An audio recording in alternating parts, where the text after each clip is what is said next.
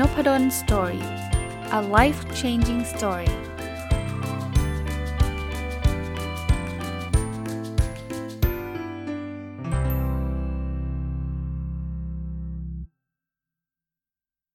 วัสดีครับ ยินดีต้อนรับเข้าสู่นพดล Story Podcast นะครับ วันนี้เอาหนังสือที่เพิ่งอ่านจบมาสัก2-3วันที่แล้วนะครับ มาเล่าให้ฟัง หนังสือมีชื่อว่า Unfuck Your Brain นะครับ เขียนโดยดรเฟด G Harper นะ ก็อ่านแล้วผมคิดว่ามีความน่าสนใจอยู่หลายเรื่องนะ ผมก็ได้ไฮไลท์ไว้ซื้อเป็น Kindle Book มาอ่านนะครับ เริ่มต้นอันแรกเลยที่ผมไฮไลท์ไว้นะครับเขาบอกว่า เขาคิดว่าถ้าทุกเรื่องเลยนะ มันจะดีขึ้นเสมอเลย ถ้าเรารู้คำว่าทำไม หรือเราเข้าใจคำว่าทำไมนะคือคือในหลาย ๆ เรื่องนะ เป็นเรื่องที่เรากุ้มใจเป็นเรื่องที่เราขัดคับข้องใจเอ๊ะแบบยังไงอะไรเงี้ย เป็นเรื่องที่เรากังวลใจเนี่ย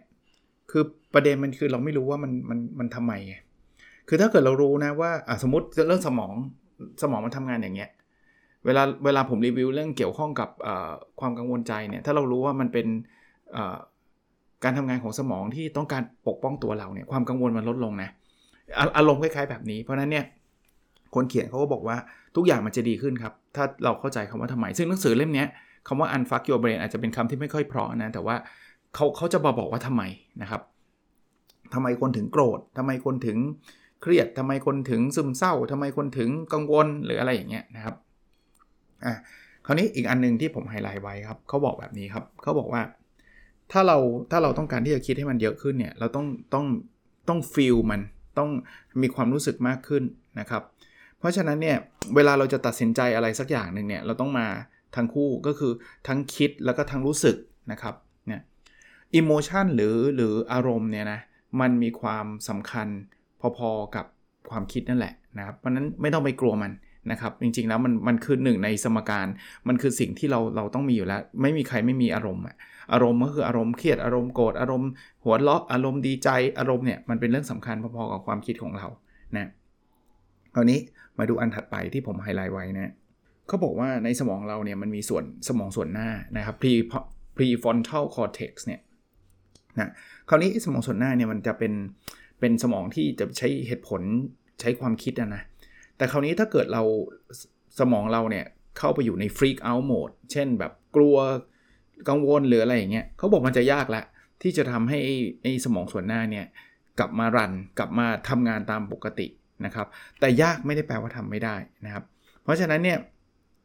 ในหนังสือเล่มนี้เขาก็จะพูดถึงวิธีการจัดการ เวลาเราเริ่มมีอารมณ์ความรู้สึกอะไรบางอย่างเข้ามาเนี่ยจะทำยังไงให้เราสามารถที่จะจะทำเรื่องนี้ได้ดีนะครับอะคราวนี้ พูดแบบนี้มันเป็นนามธรรมนะรูปธรรมเขาแนะนำอย่างนี้เขาบอกว่าเมื่อไหร่ก็ตามเนี่ยถ้าถ้าเราอยู่ในสถานะที่แบบเขาใช้คำว่า eject mode eject คือ ถ้าใครเล่นเทปคาสเซตในสมัยก่อนเนี่ยก็คือกดปุ่มแล้วมันจะเด้งออกมา คือเหมือนกับไม่ไหวแล้วอะ่ะนะ เขาบอกให้เราถามคำถามครับ ให้คำถามคำถามแล้วตอบคำตอบเลยนะคำตอบคือ0ูนย์ถึงหนึ่งร้อยเนี่ยนะครับนะ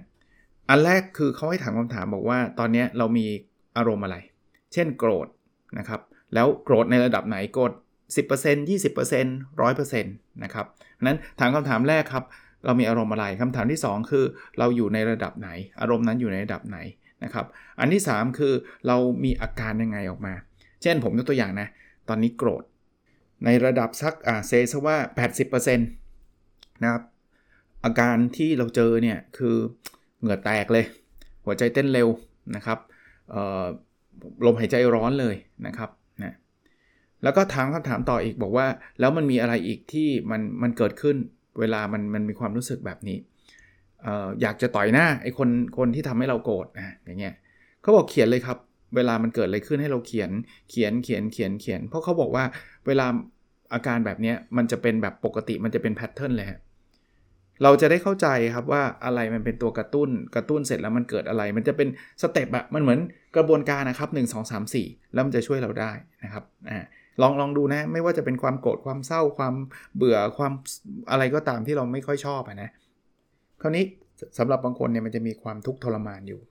เขาบอกไอ้ความทุกข์ทรมานเนี่ยนะ มันคือเหตุการณ์ที่เราไม่รู้ว่ามันเกิดขึ้นได้ยังไงครับนะคือคือพอมันไม่รู้มันก็รู้สึกทุกทุกทุกอะนะครับ เพราะฉะนั้นเนี่ยถ้าเราอยากที่จะจะจะหายทุกข์เราต้องศึกษามันว่ามันเกิดขึ้นเพราะอะไร ซึ่งซึ่งการศึกษานี่แหละที่มันจะเป็นธีมของหนังสือเล่มนี้นะครับ การการให้ความรู้ในเรื่องนี้นะครับอะอีกเรื่องหนึ่งครับก็บอกว่าไอ้ประสบการณ์หรือ การการตอบสนองอะไรของเราในในการโกรธการเศร้าการเครียดงานอะไรต่างๆเนี่ยมันเป็นเรื่องจริงนะนะครับ แล้วตัวเราเองเนี่ยให้ให้รู้ตัวเองว่าเราเนี่ย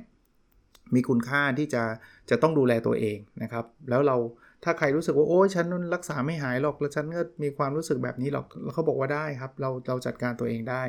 นะครับ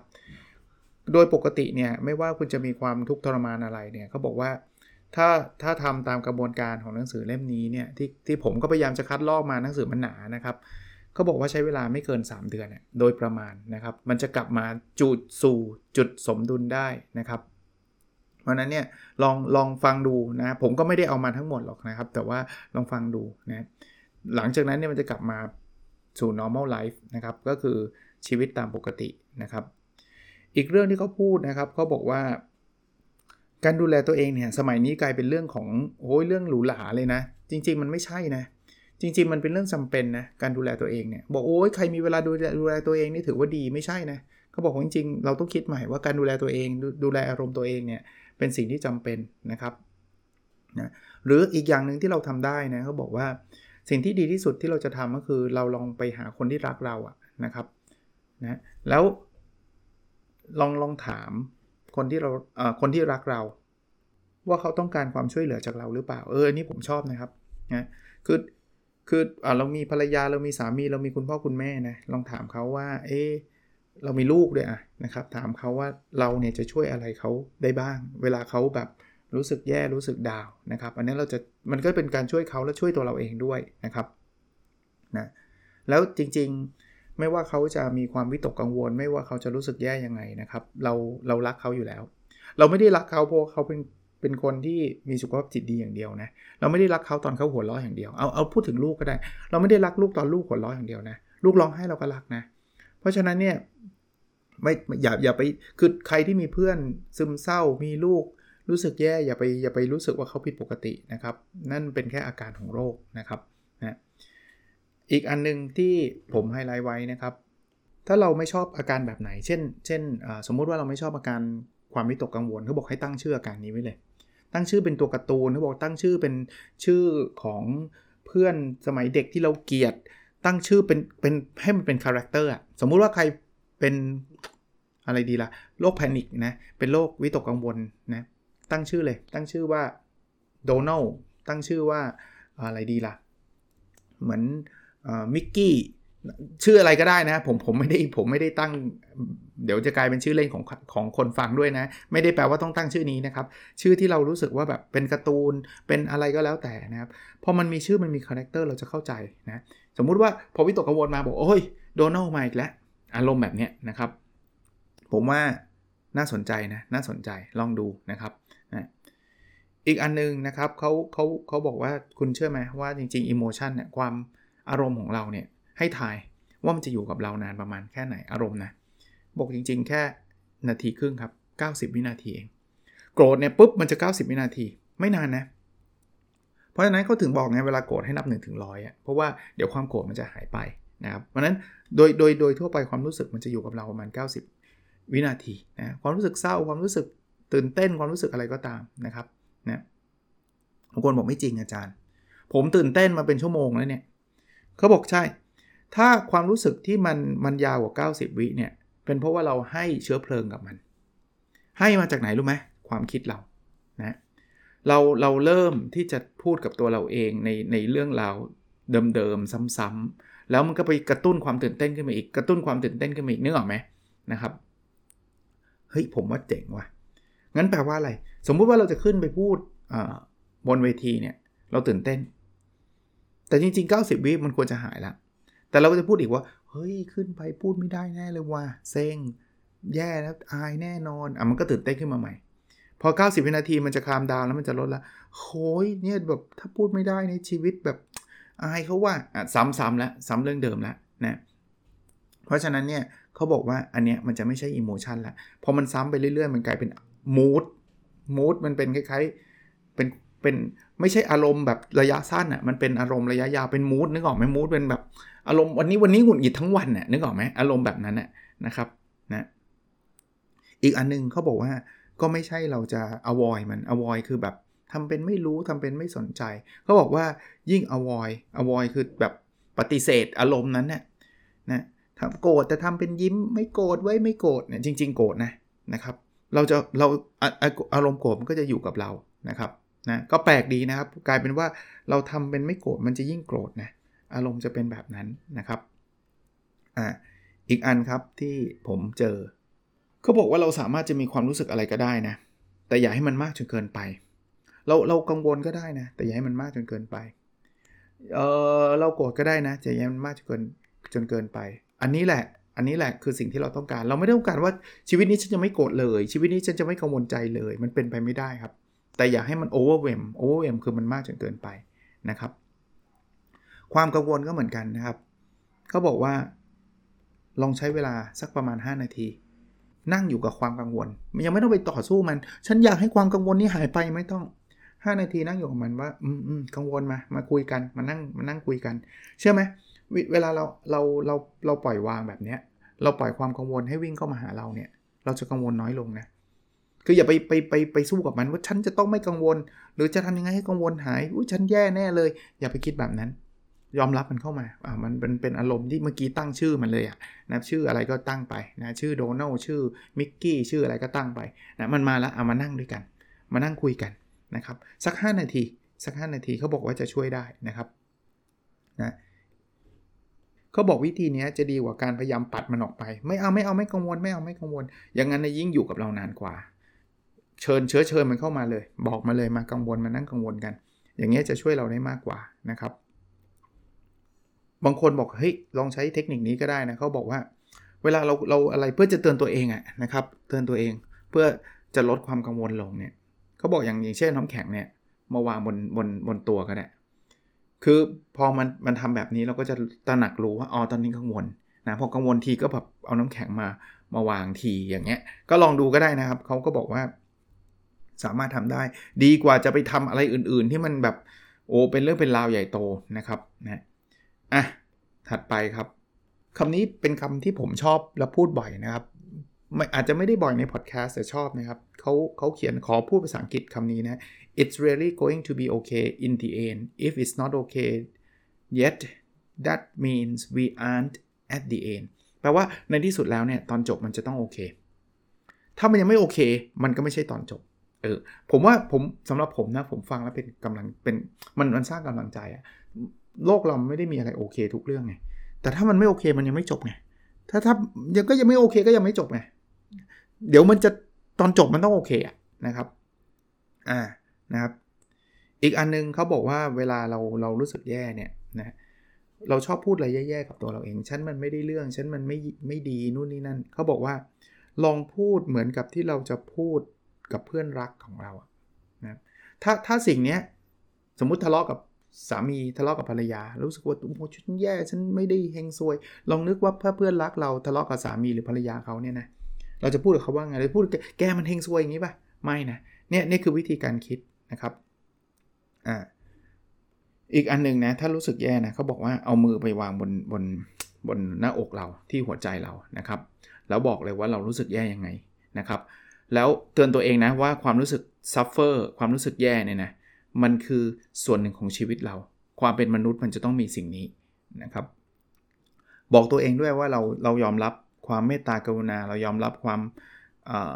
การให้อภัยนะครับ แล้วก็เริ่มต้นใหม่นะครับอ่าอันนี้ก็พูดไปแล้วนะครับ เขาบอกว่าถ้าเป็นความกังวลก็ตั้งชื่ออะไรก็ได้ที่ที่มันเป็นแบบ เป็น character อะเป็นชื่ออะนะครับหรือเมื่อกี้ที่พูดนะคือถือน้ำแข็งไว้ก็ได้นะครับ เราจะได้เตือนตัวเองว่าตอนนี้เรากังวลแล้วนะครับ หรือแม้กระทั่งฝึกหายใจลึกๆเพราะพอกังวลเนี่ยตื่นเต้นกังวลเนี่ยมันจะหายใจสั้นนะครับ เรื่องความล้มเหลวเขาบอกความล้มเหลวแบบนี้ครับเขาบอกว่าความล้มเหลวเนี่ยมันเป็นเหตุการณ์นะมันไม่ใช่คน มันมีคำว่าคนล้มเหลว เราเรานำเสนอแล้วมันแย่มากโดนเจ้านายด่าเนี่ยมันคือการนำเสนอครั้งนั้นมันล้มเหลวนะครับ มันไม่ใช่คนนำเสนอล้มเหลวนะครับคนละเรื่อง แต่กลับกัน ถ้าสำเร็จให้ take credit ว่าเราเป็นคนสำเร็จสำเร็จไม่ใช่อีเวนต์คือบางคนบอกหลอกตัวเองไหม ถ้ามันหลอกแล้วเราทำให้เราดีขึ้นก็หลอกก็ได้ครับ ล้มเหลวคืออีเวนต์ไม่ใช่ people ไม่ใช่คน มันเป็นเหตุการณ์นะเราเราไม่ไม่ล้มเหลวตลอดไป แต่พอสำเร็จเนี่ยมันคือเรานะครับเราเป็นคนสำเร็จไม่ใช่ไม่ใช่เหตุการณ์ใดเหตุการณ์หนึ่งนะครับ อีกอันหนึ่งครับเขาบอกว่าแล้วความโกรธเกิดจากอะไร คือในหนังสือเล่มนี้ก็จะพูดถึงความกังวลความโกรธ ความซึมเศร้า ความความเบื่อความอะไรเต็มไปหมดเลยเนี่ยนะเขาบอกความโกรธเนี่ยมันจะเกิดขึ้นจากความรู้สึกว่าไอ้สิ่งที่เราคาดหวังไว้มันไม่เป็นไปตามที่เราคาดหวังเราเลยโกรธไง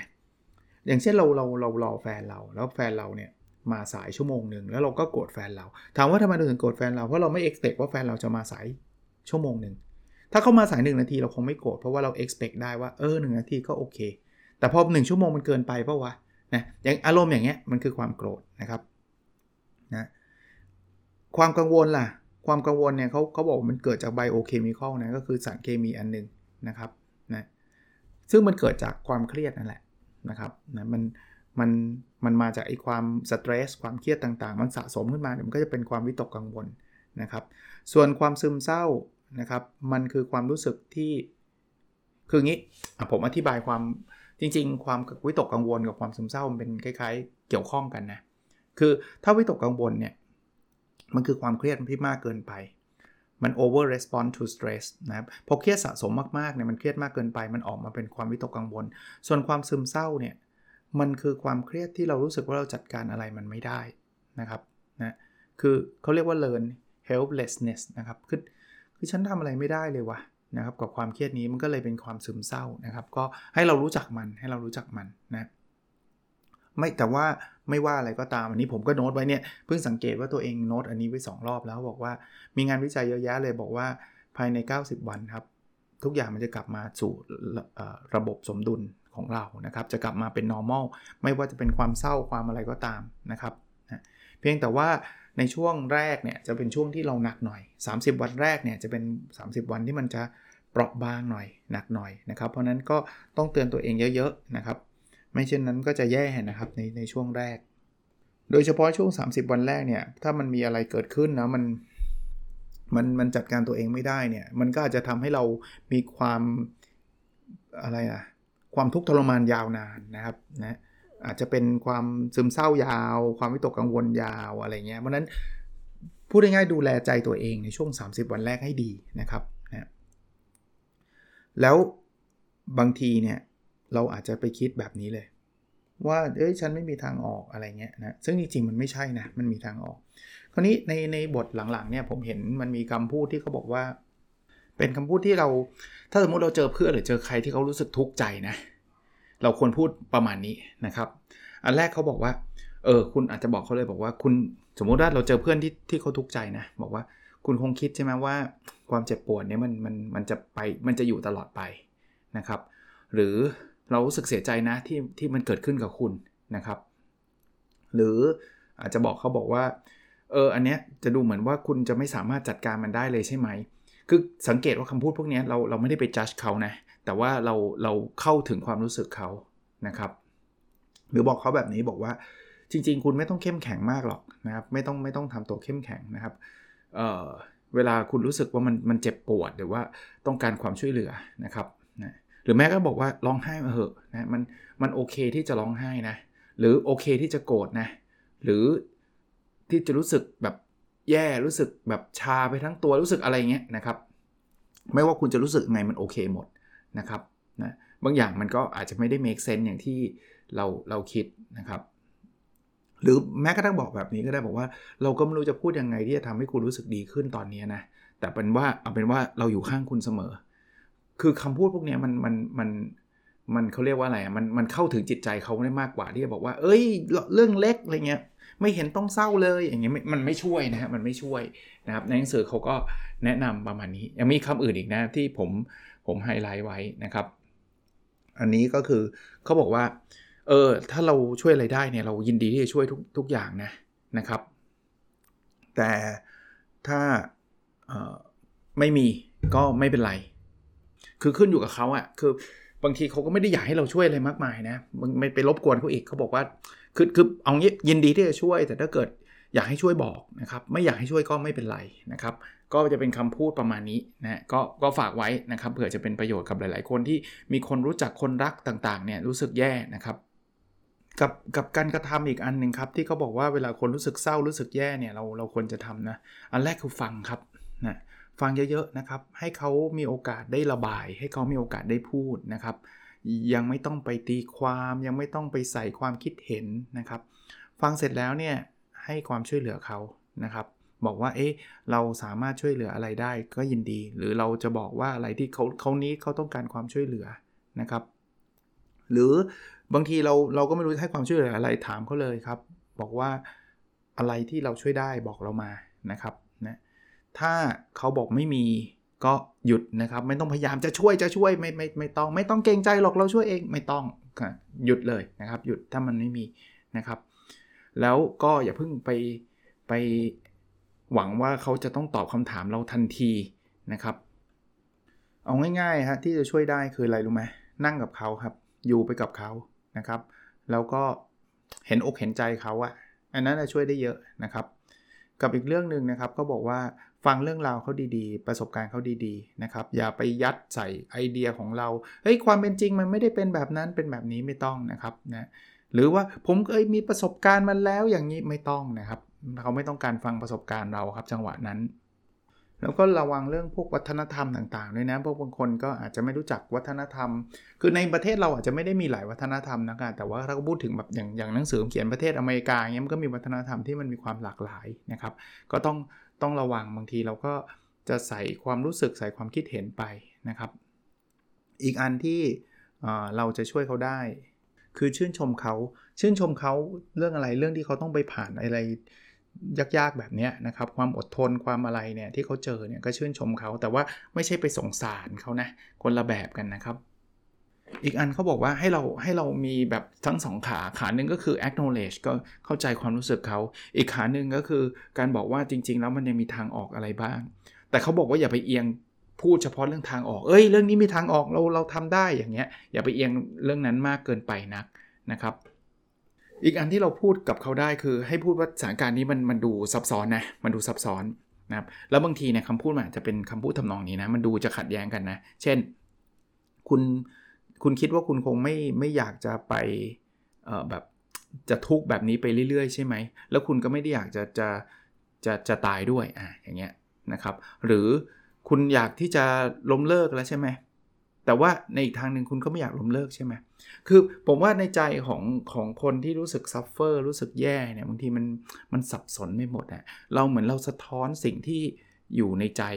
ของคนเหล่านั้นออกมานะฮะ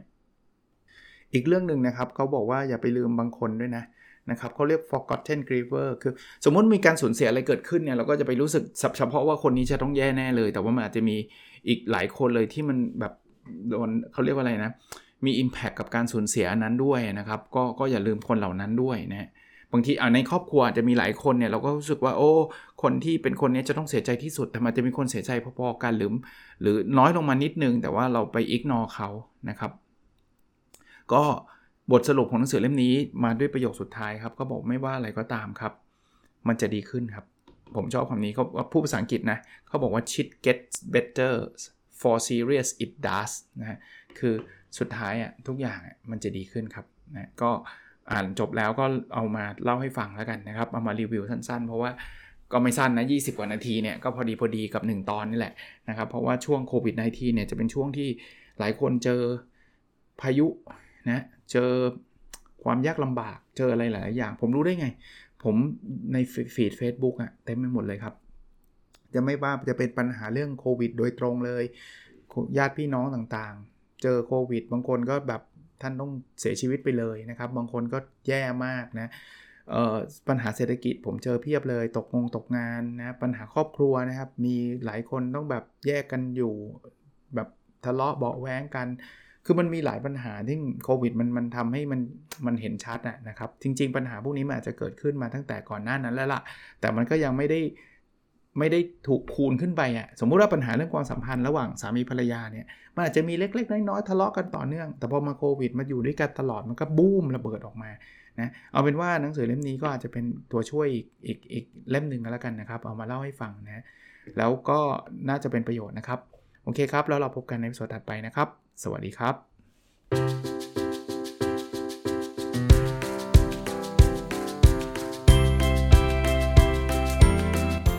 n o p a d o n Story a life changing story